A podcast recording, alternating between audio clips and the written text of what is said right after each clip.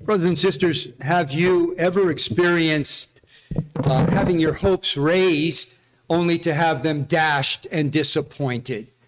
I think we've all experienced that at many times and in many different ways. Some of you children, maybe your parents have promised that you were going to go to a certain place, an outdoor place, an amusement park, and then on, on that day it rains and it has to be postponed.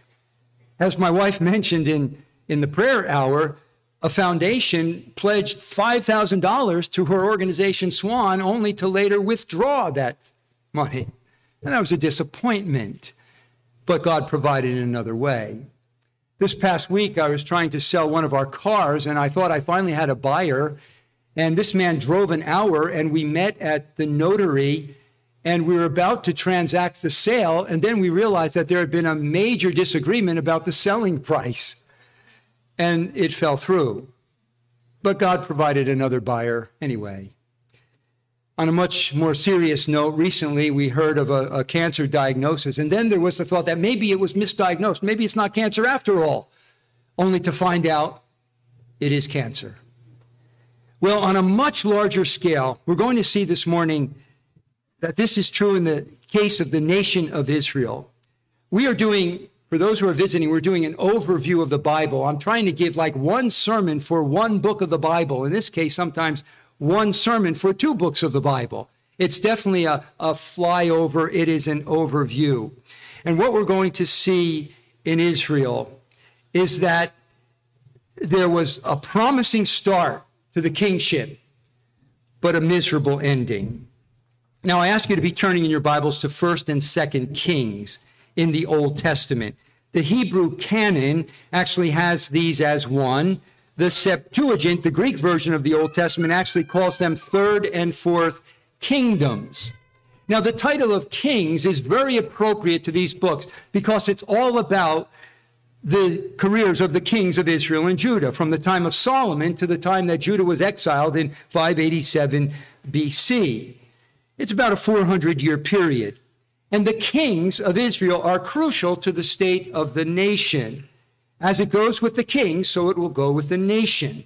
The kings will either bring blessing or cursing upon the nation of Israel, according to the promises and threats of the covenant made with Moses. And as we're going to see, the books of the books of First and Second Kings begin with a lot of promise Israel reaches the pinnacle of her power and glory in this book under Solomon. And then, led by its kings, it takes a tragic downturn. Blessing turns to cursing according to the terms of the Mosaic covenant. And this leads God to raise up his servants, the prophets, to bring warnings and the threat of judgment upon his people. We're going to see four things this morning. We're going to see the pinnacle of Israel's glory it's almost like paradise in Israel. And then the plunge into idolatrous apostasy, paradise lost. And then the prophetic ministry and the accuracy or truthfulness of that ministry. And then finally, very briefly, the prospect for posterity. What's the future for Israel and the world? So, the pinnacle of Israel's glory, the first 10 chapters of First Kings is occupied with telling us the glory that was in Israel. It was almost like paradise like blessing. First, the preparation for this paradise. When you come into First Kings, the great King David is on his deathbed. And you remember that as a result of his sins of adultery and murder, God, through the prophet Nathan, had said to David, I will raise up evil against you from your own household. And David's family woes dog him to the end of his life. Here he is on his deathbed, and one of his sons, Adonijah, who was not slated to be king, makes a bid for the kingship. He exalts himself, he surrounds himself with followers, including David's general Joab, and he makes a bid for the kingship. Thankfully, the faithful prophet Nathan talks to Bathsheba, tells her to go to David and secure that Solomon, her son, is to be the king. Bathsheba does that. David agrees. Solomon is to be king, and Solomon is anointed as king. And then David, on his deathbed, tells Solomon what will be the grounds for future blessing. 1 Kings 2 2 to 4. David says to Solomon, I'm going the way of all the earth. Be strong, therefore. Show yourself a man. Keep the charge of the Lord your God, to walk in his ways, to keep his statutes, his commandments, his ordinances, and his testimonies according to what is written in the law of Moses, that you may succeed in all that you do and wherever you go, so that the Lord may carry out his promise which he spoke concerning me, saying, If your sons are careful of their way, to walk before me in truth with all their heart, and with all their soul, you shall not lack a man on the throne of Israel. Now, we have a hint of trouble in chapter 3, where Solomon marries the daughter of Pharaoh, and it was to form a political alliance. But then, as many of you know, in 1 Kings 3, God says to Solomon, Ask whatever you will. And Solomon says, Lord, I need wisdom to lead this great people. And God is pleased with that prayer. That prayer honored God because he said, You didn't ask for riches or honor or the, the lives of your enemies. I'm going to give you unsurpassed wisdom, but I'm also going to throw in riches and honor as a, as a bonus. Solomon demonstrates his wisdom in that well known account where there are two women, probably prostitutes, and they each give birth to a son. Sadly, at night, one of the women rolls over on one of her sons and, and, and he dies. She then takes the dead baby, puts it in the arms of the other woman, and takes the living baby. So they come to Solomon and they have to figure out who is the real mother of the living baby. You remember his wise solution give me a sword. And he says, I'm going to cut the baby in half. And at that point, the true mother says, No, give it to her. And Solomon understands that's the true mother. Give the living baby to her. And when Israel hears of Solomon's wisdom, this is what we read at the end of chapter 3 of 1 Kings. When he demonstrates that wisdom, we read, When all Israel heard of the judgment which the king had handed down, they feared the king, for they saw that the wisdom of God was in him to administer justice. So Solomon takes over for David as king of a united Israel, and under his reign, Israel reaches the pinnacle, the high point of its glory. What did that look like? Let me give you some pictures of, of the glorious paradise like condition in Israel under Solomon. Like I said, under Solomon, Israel reaches the pinnacle of its national life. Here are some of the blessings. In chapter 4, we see that there was good organization. Chapter 4 of 1 Kings. Now, King Solomon was king over all Israel. These were his officials. Azariah, the son of Zadok, was the priest. Elihoreph and Ahijah, the sons of Shisha, were secretaries. Jehoshaphat, the son of Ahilud, was the recorder. And Benaiah, the son of Jehoiada, was over the army. And Zadok and Abiathar were priests. And he goes on. Basically, he had good organizations. You men who run businesses, you know how important it is to have good men good men or women in the right place if your business is going to flourish, right? And David's kingdom had good organization. Further, there was joy, or rather the multiplication of the people. Chapter 4, verse 20 says, Judah and Israel were as numerous as the sand that is on the seashore in abundance. God had promised to Abraham, I'm going to make you a great nation, and you'll be like the sand of the sea and like the stars of the sky. Well, they had reached that degree of, of multiplication there was joy. In chapter 4, verse 20, the people were eating and drinking and rejoicing. There was widespread dominion. Verse 21, chapter 4. Now Solomon ruled over all the kingdoms from the river to the land of the Philistines to the border of Egypt. They brought tribute and served Solomon all the days of his life. There was abundant provision for his household. Listen to this in verse 22 and following Solomon's provision for one day was 30 kors of fine flour, 60 kors of meal, 10 fat oxen, 20 pasture fed oxen, 100 sheep besides deer, gazelles, roebucks, and fat and fowl. Abundant provisions for his household. We go on to read how before building the temple of the Lord, he built a house for himself. The dimensions were 50 yards by 25 yards, an elegant home.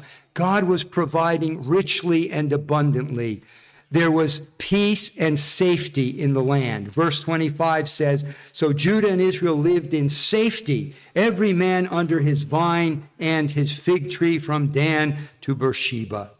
And all of this abundance, all of this blessing is attributed to the wisdom that God gave to Solomon in chapter 4, 29 we read, Now God gave Solomon wisdom and very great discernment and breadth of mind, like the sand that is on the seashore. Solomon's wisdom surpassed the wisdom of all the sons of the east and all the wisdom of Egypt.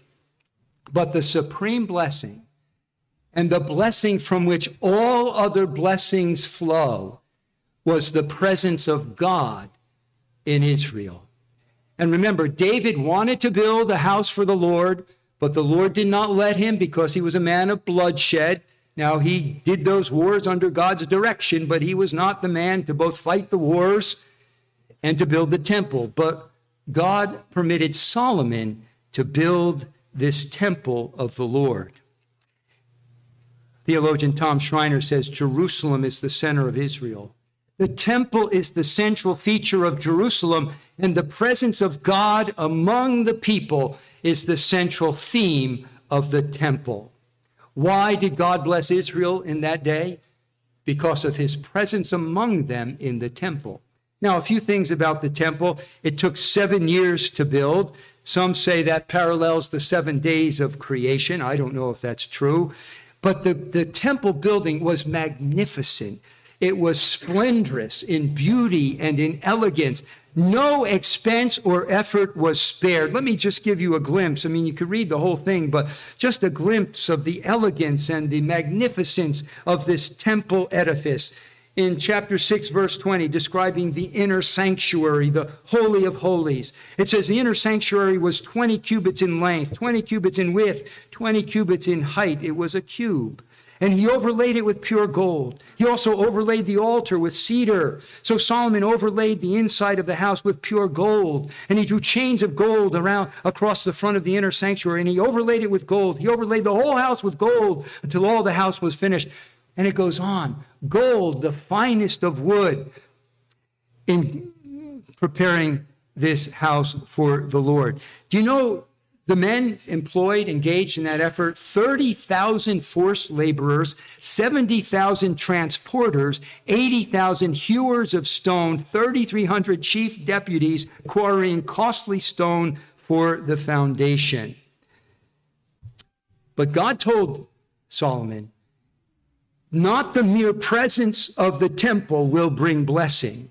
He gives him this caution in chapter 6, verse 11. Now the word of the Lord came to Solomon, saying, Concerning the house which you are building, if you will walk in my statutes and ex- execute my ordinances and keep all my commandments by walking in them, then I will carry out my word with you, which I spoke to your father David. I will dwell among the sons of Israel and will not forsake my people Israel. The opening of the temple was celebrated in chapter 8 by bringing the ark in, the ark of the covenant, which contained the Ten Commandments. And at that time of dedication of the temple, they sacrificed 22,000 oxen, 120,000 sheep. And at that point, the cloud representing the glory of the Lord filled the house. We read in chapter 8 and verse 10 It happened that when the priest came from the holy place, the cloud filled the house of the Lord, so that the priest could not stand to minister because of the cloud, for the glory of the Lord filled the house of the Lord. Commentator Dale Ralph Davis says the cloud both reveals God and conceals him. God is here.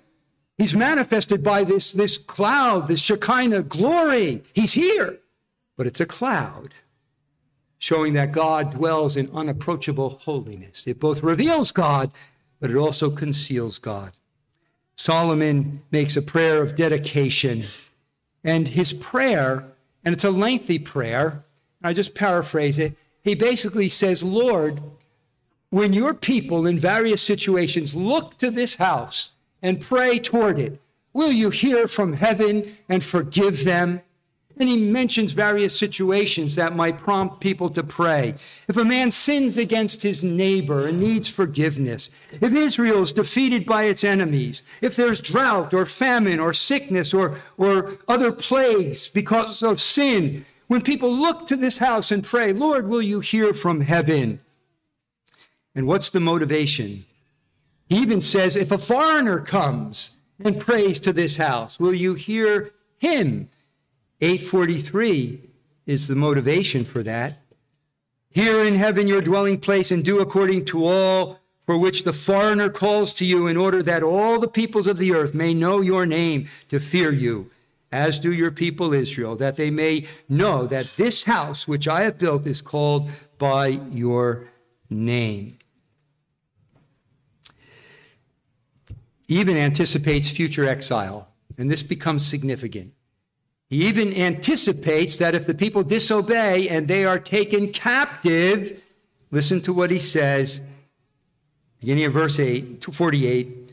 If they return to you, the people have sinned, and that's what's going to happen, and they're taken into captivity. If they return to you with all their heart and with all their soul in the land of their enemies who have taken them captive, and pray to you toward their land which you have given to their fathers, the city which you have chosen, and the house which I have built for your name, then hear their prayer and their supplication in heaven, your dwelling place, maintain their cause, and forgive your people. So we see tremendous glory in Israel at that time due to the wisdom that God gave Solomon. In chapter 10, we have the account of the Queen of Sheba coming to Solomon. And her words, or the introduction, is significant. It says in chapter 10 Now, when the Queen of Sheba heard about the fame of Solomon concerning the name of the Lord, she came to test him with difficult questions. Now, listen to this verse. So she came to Jerusalem with a very large retinue, with camels carrying spices and very much gold and precious stones. And when she comes, she is, as we might say, blown away. Literally, literally, it says the breath was taken out of her because Solomon's wisdom and abundance was far more than the reputation that had preceded him.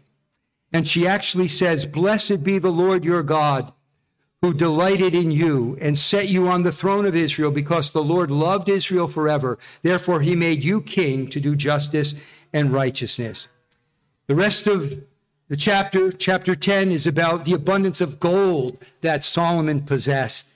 It says, So King Solomon became greater than all the kings of the earth in riches and in wisdom. All the earth was seeking the presence of Solomon to hear his wisdom in which God had put, which God had put in his heart. So here is the pinnacle of Israel's glory under Solomon. And I pause to ask, what should we make of this? What is the significance of that?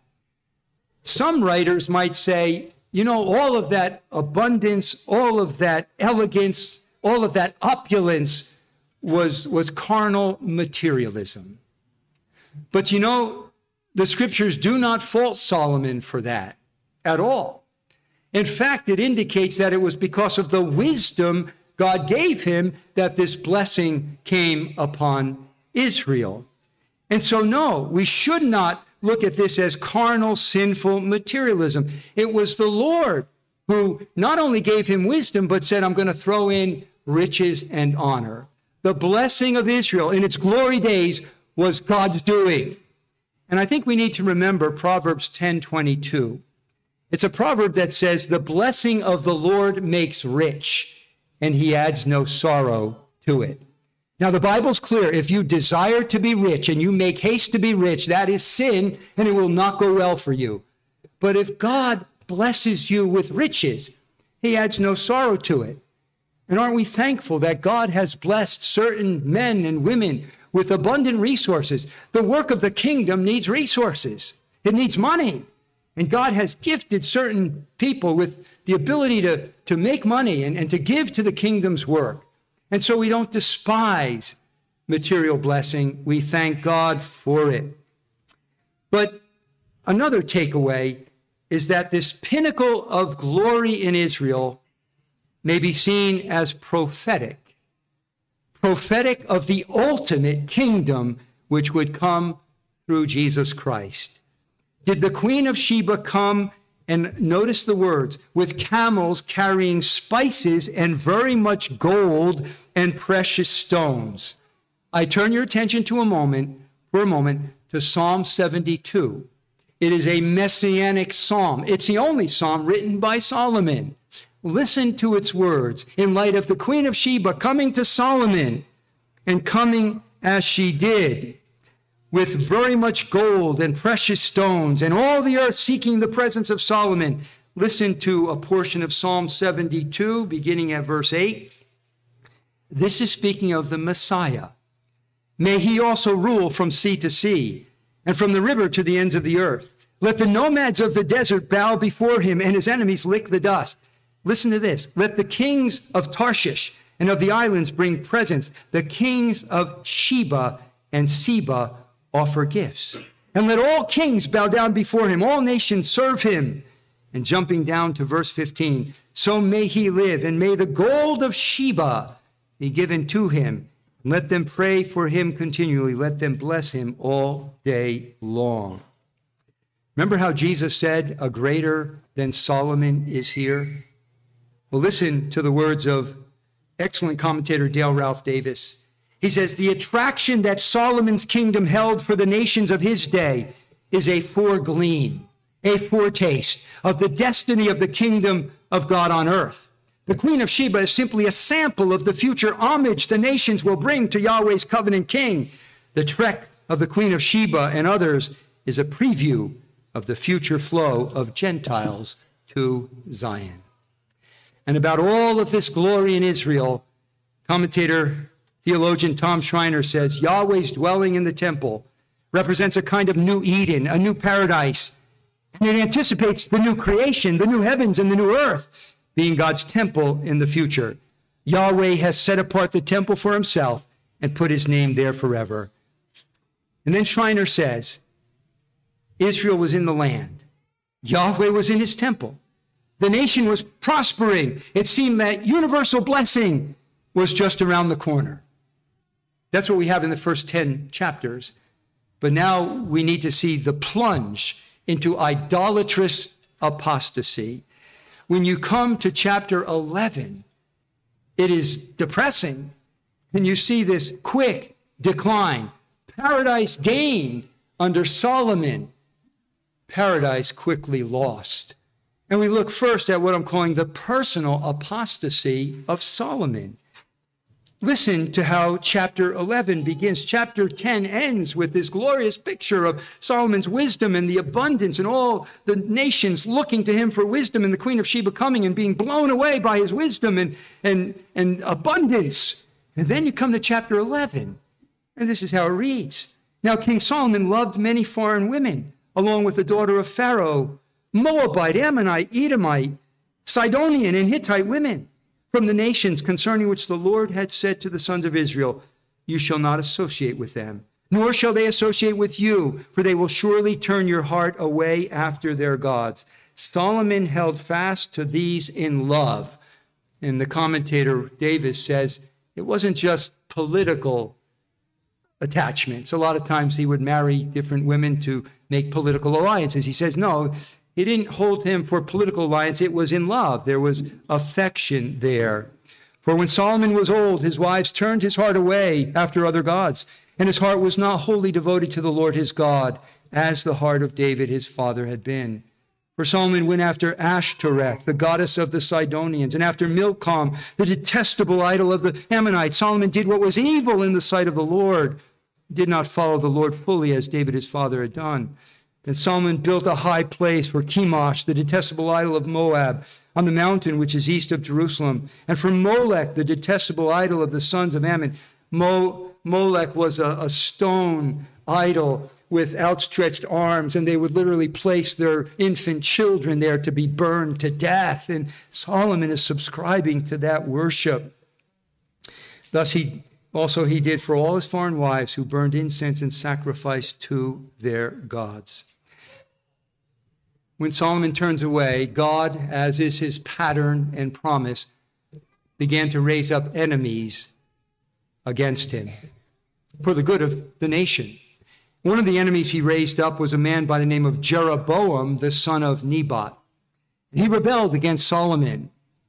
A prophet comes to Jeroboam, and by a, an illustration of tearing a cloth, he says, I'm going to give you 10 tribes of the 12 tribes of, of Israel.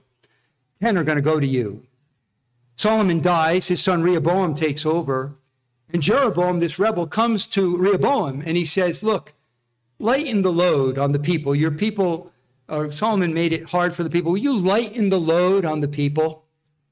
Rehoboam is going to take counsel. He goes to the older men, and the older men say, Yeah, lighten it up. But then he decides to go to the young bucks who were his peers, his cronies. What do you think? Oh, they said, Don't lighten it up, tighten it up, make it harder. As a result of that, Jeroboam separates from Rehoboam, gathering around himself 10 tribes, leaving Judah. God left Judah for the sake of David and Jerusalem. And at that point, the kingdom of Israel becomes divided. I might say in passing that if you're seeking counsel, you might more highly regard the men with gray hair. They may give wiser counsel, not always, and the Bible says the abundant years may not be wise and young men can be invested with wisdom. I think there's a little moral lesson there.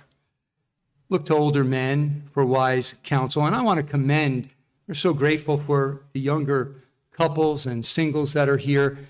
And I want to commend you that you obviously desire to be in a church where there's a diversity of people. Some churches are thriving, but they're thriving with young people, and there's not the wisdom of old age. Other churches are going extinct because there's only old people we delight in the diversity, but, but you're wise to want to be in a church that has peers, but also has older men and women from whom to seek counsel.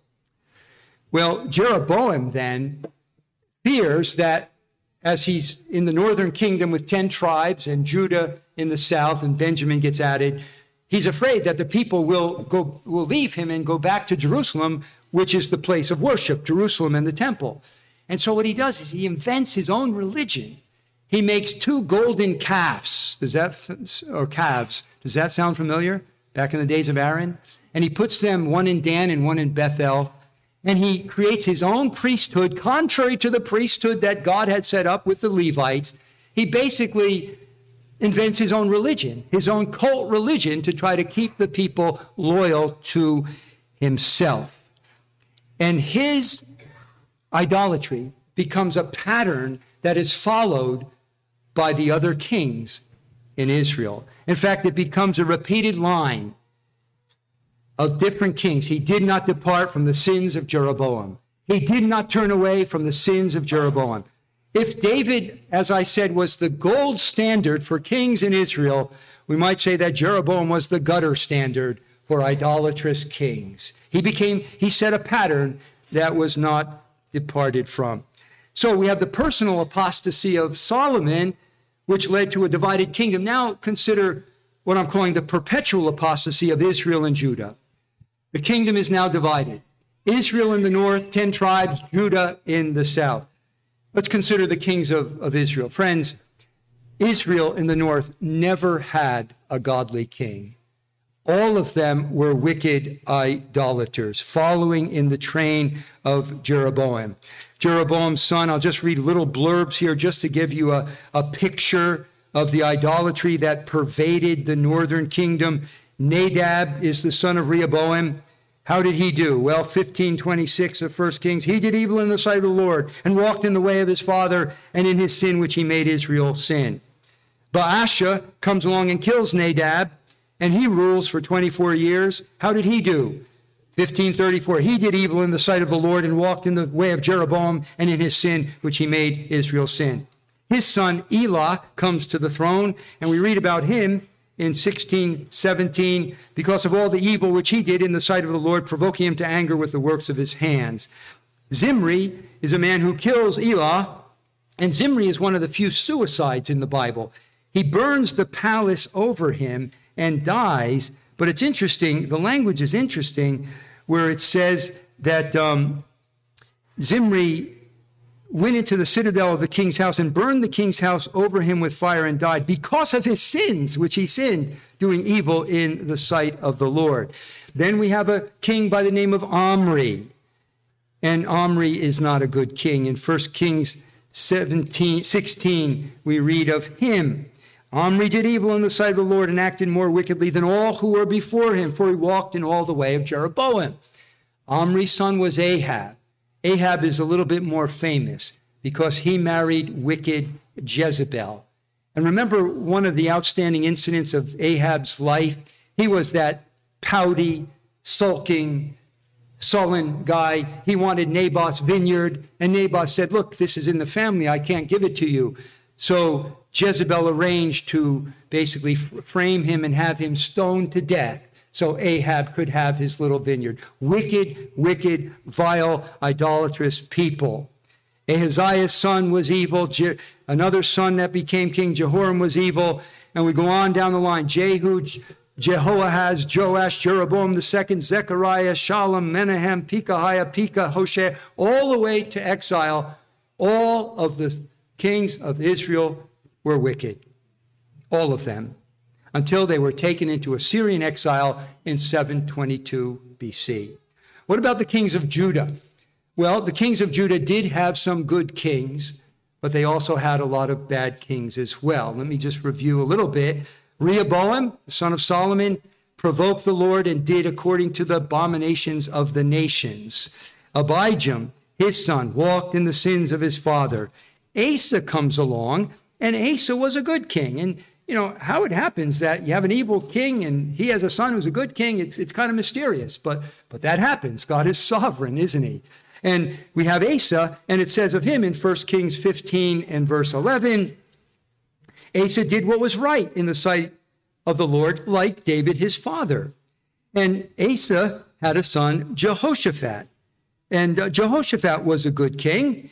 Um, although he, he made some unwise alliances with the, the northern king of kingdom of Ahab, but it does say of Jehoshaphat in 1 Kings 22 43, he walked in all the way of Asa his father. He did not turn aside from it, doing right in the sight of the Lord. However, the high places were not taken away, etc.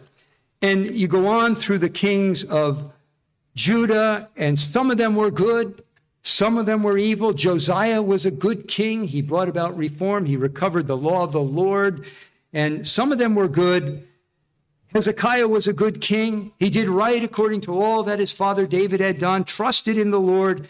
After him or before him, none like him among all the kings of Judah. But then he is given an extra, how many years of life? Was it 15?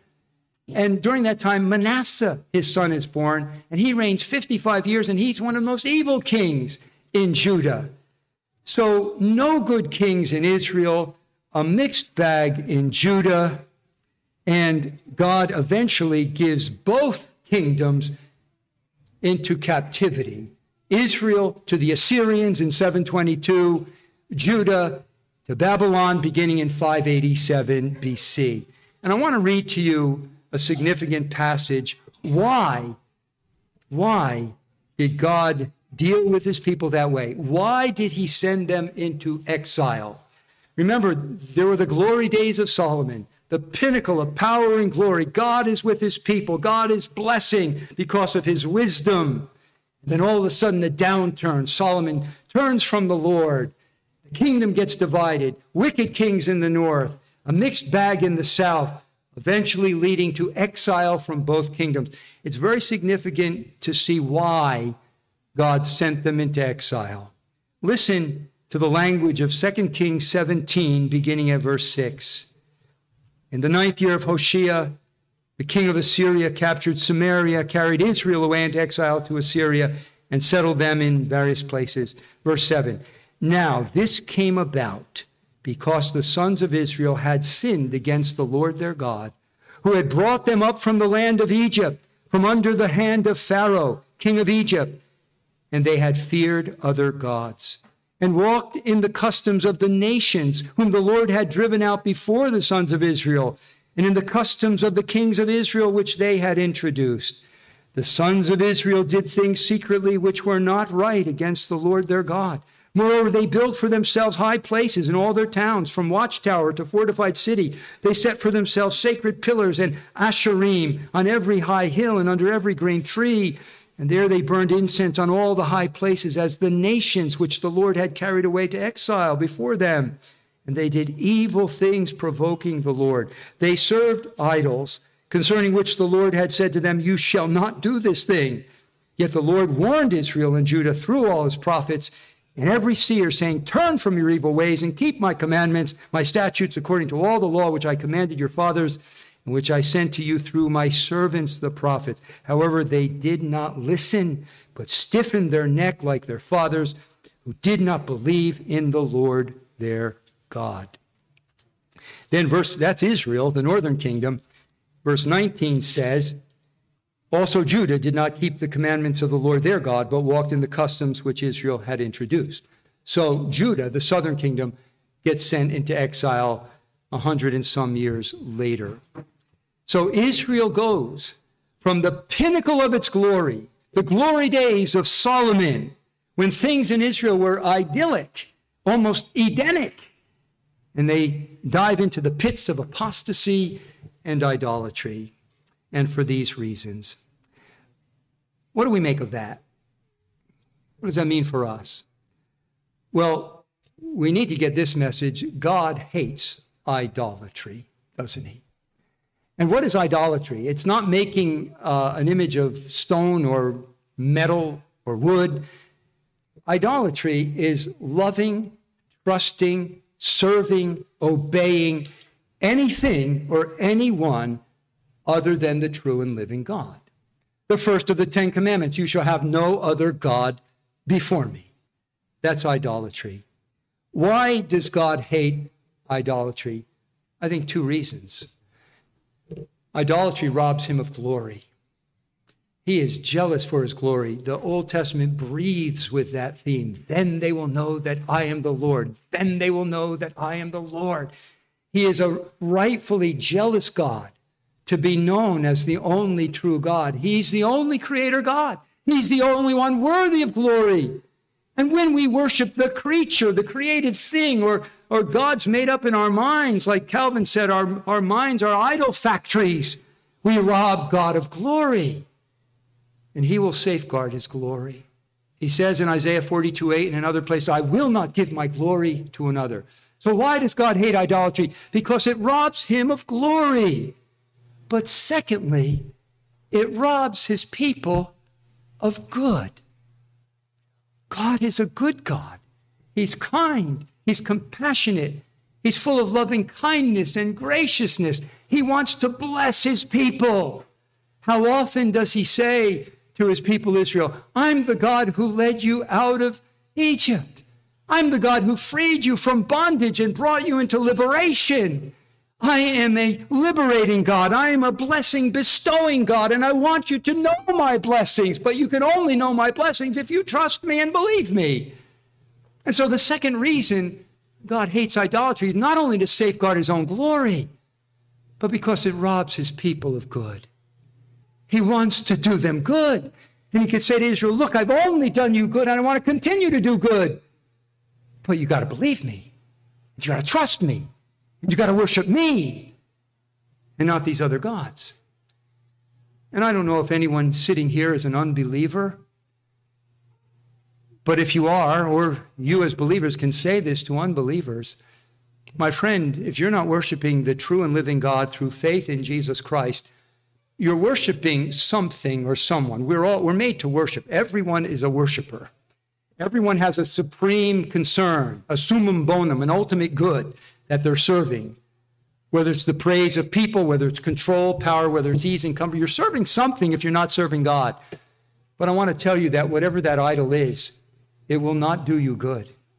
At one point, the Lord in the books of Kings, he says, Look, don't look to Egypt for help. If you lean on Egypt, it'll be like leaning on a sharp reed and it will pierce your hand. Any idol that you worship will end up piercing your hand. It will end up turning around and biting you. It will disappoint you in the end. And so I call you, if you're an unbeliever, to turn from your idol, whatever you're worshiping, and turn to the true and living God, the God of the Bible, who can only be worshiped rightly through faith in Jesus Christ, who died for our sins. Idolatry will mock you, it will disappoint you, it will let you down, it will betray you, and it will mock you in the end. But the true God will not. A third point, very briefly, more briefly, the prophetic ministry. You see, when Israel and Judah turned away, and it was their kings who were leading them, it wasn't a republic, it wasn't a democracy, they couldn't vote these guys out. When the kings were leading them into this idolatry, what were they to do? Well, what did God do?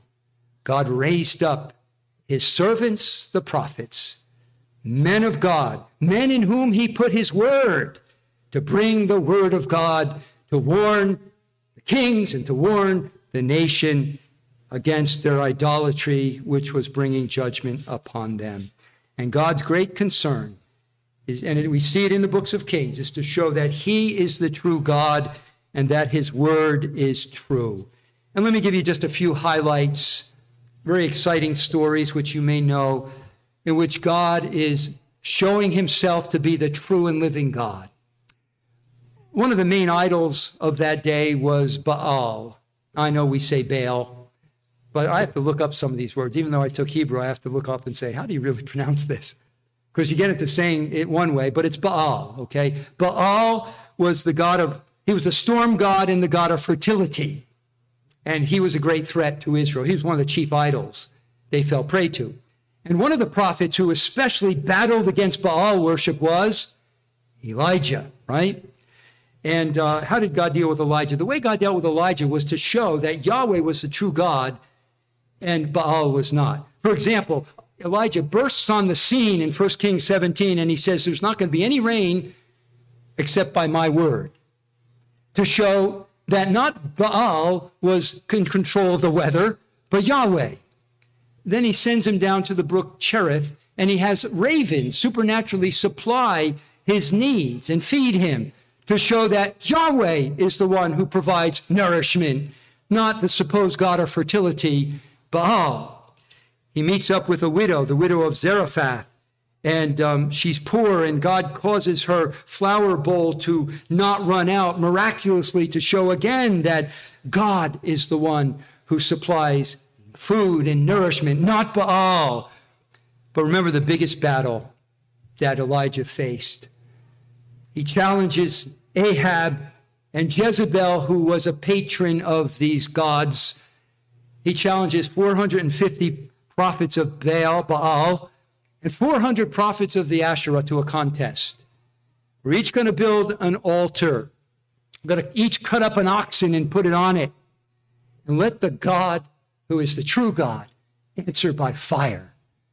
And Elijah, just to really make things interesting, douses his altar three times with water until there's water running in the trench. The prophets of Baal are over there crying out to their God, Baal, and he's not answering. They're cutting themselves with knives and blood is gushing out. And Elijah says, What's the matter? Uh, maybe he's on a journey. Maybe he's sleeping. Literally, in the Hebrew, maybe he's gone to the bathroom. He's mocking those gods. And then Elijah calls upon the true God. God answers by fire, consumes everything, including the stones on the altar. He takes out those 450 prophets of Baal and he puts them to death. Who is the living and true God? Elijah, before he passes off the scene, he announces prophetically that dogs will lick up the blood of Ahab in the very place where they unjustly shed the blood of Naboth. This king who had all that he wanted, wanted this one man's vineyard, and they unjustly framed him and stoned him and shed his blood. His own blood is going to be shed in that very place, and it came to pass. He also predicts that dogs would eat the dead body of Jezebel, and that came to pass. Before Elijah dies, he's allowed to anoint his successor, which was Elisha. And God does a lot of miracles through Elisha. I don't take the time to go through all the miracles that God did through Elisha to show that Yahweh is the true and living God, not these false gods. You know, there were three periods in the history of redemption where there were miracles. Miracles were profuse. In the time of Moses, right? The 10 plagues. In the time of Elijah and Elisha, which was a time of great spiritual declension and apostasy. And the third time was Christ and the apostles. And the miracles were given to authenticate God's messengers and God's message. And in a time of spiritual apostasy where they're turning away from the true God, God raised up prophets who gave prophetic words that came true and did miracles to show that He is the true and living God. A couple of other stories that are very interesting.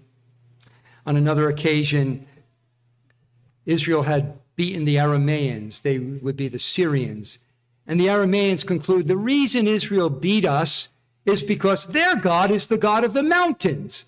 Ah, but if we fight them on the plains, we will win.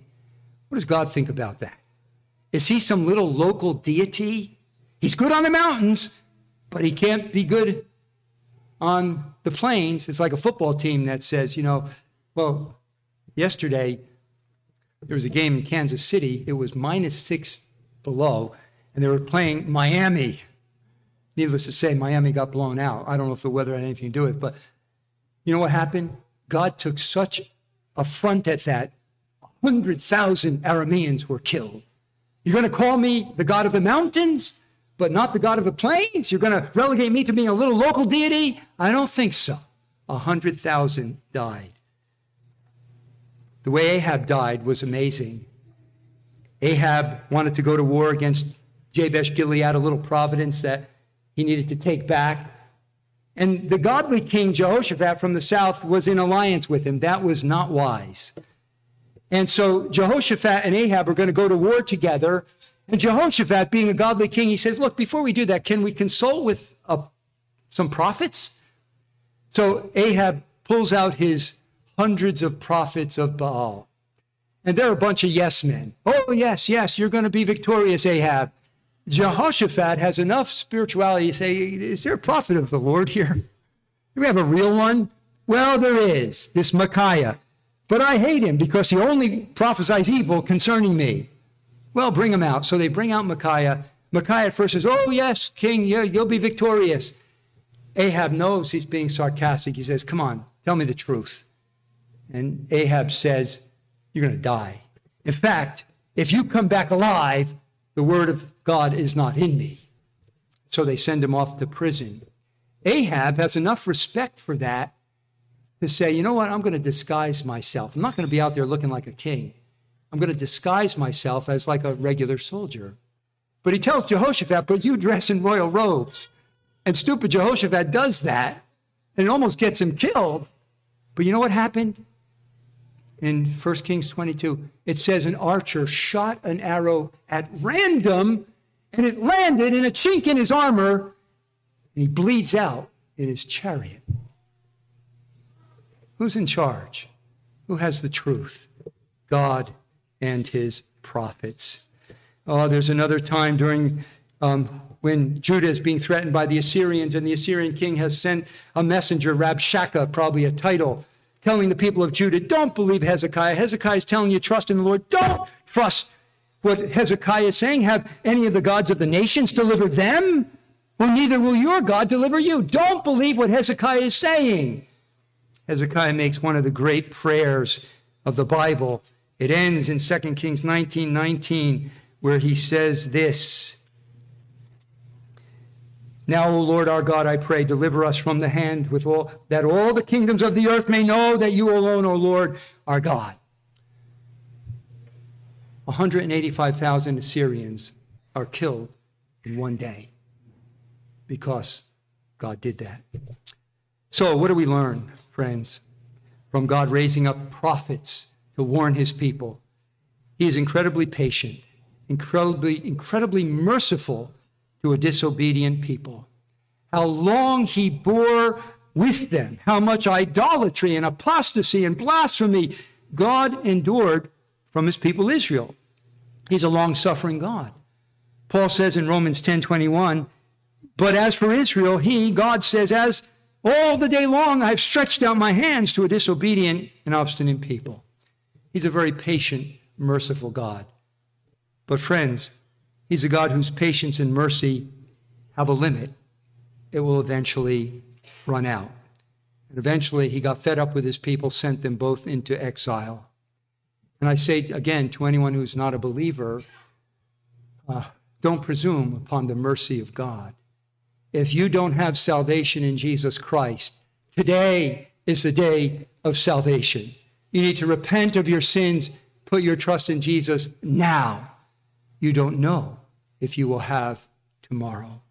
God has been patient with you. You still have breath in your lungs. You don't know if it'll be so tomorrow. Please put your faith in Jesus Christ. Very quickly, as we close, what's the prospect for posterity? Israel showed so much promise during the glory days of Solomon, and then they plummeted. Solomon turns away from the Lord. All the kings of Israel, many of the kings of Judah turn away from the Lord. The Lord gets disgusted, sends them into exile. What's the future? Well, as we know from various portions of Scripture, for Judah, their exile will not be unending. It will be for 70 years, and God will bring them back. Remember the prayer of Solomon in 1 Kings 8. If you send your people into captivity and they repent and they turn to you and, and they ask forgiveness, Lord, hear and uphold their cause and forgive them. God did that. After 70 years, Judah was returned from exile to the land, but the kingdom did not come then. But if we learn from 1st and 2nd Kings that God is true to his word through the prophets, God has promised that one day, seed of the woman will crush the head of the serpent. One day, he says to Abraham, all the families of the earth will be blessed through you. One day, someone, a descendant of David, will sit on your throne and his kingdom will have no end. That would not happen until he came who said, The time is fulfilled. The kingdom of God is at hand. Repent and believe in the gospel. That was Jesus. Let's pray. Father, thank you for what we learn from 1st and 2nd Kings about the further unfolding of your glorious plan.